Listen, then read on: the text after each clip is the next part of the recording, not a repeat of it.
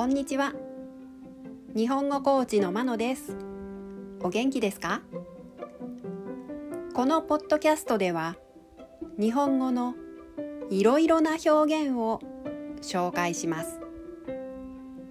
このような表現を知っていると相手が言っていることがもっとわかるようになりあなたが言いたいことがもっと言えるようになります。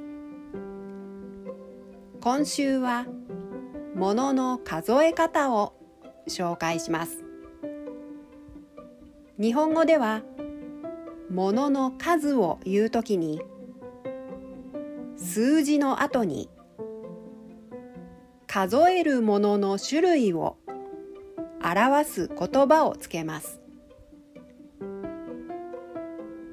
今日は貝を紹介します。建物の層を数えるときに使います。では1から10まで数えてみましょう。1 1回。2 2回。3 3階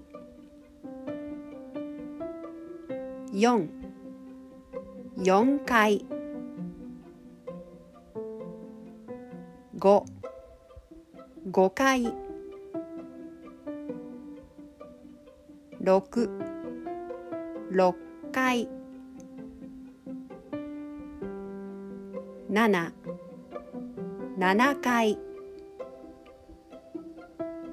8 8階9 9階10 10階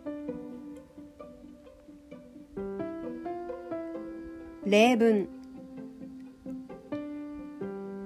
このデパートの8階にレストランがあります。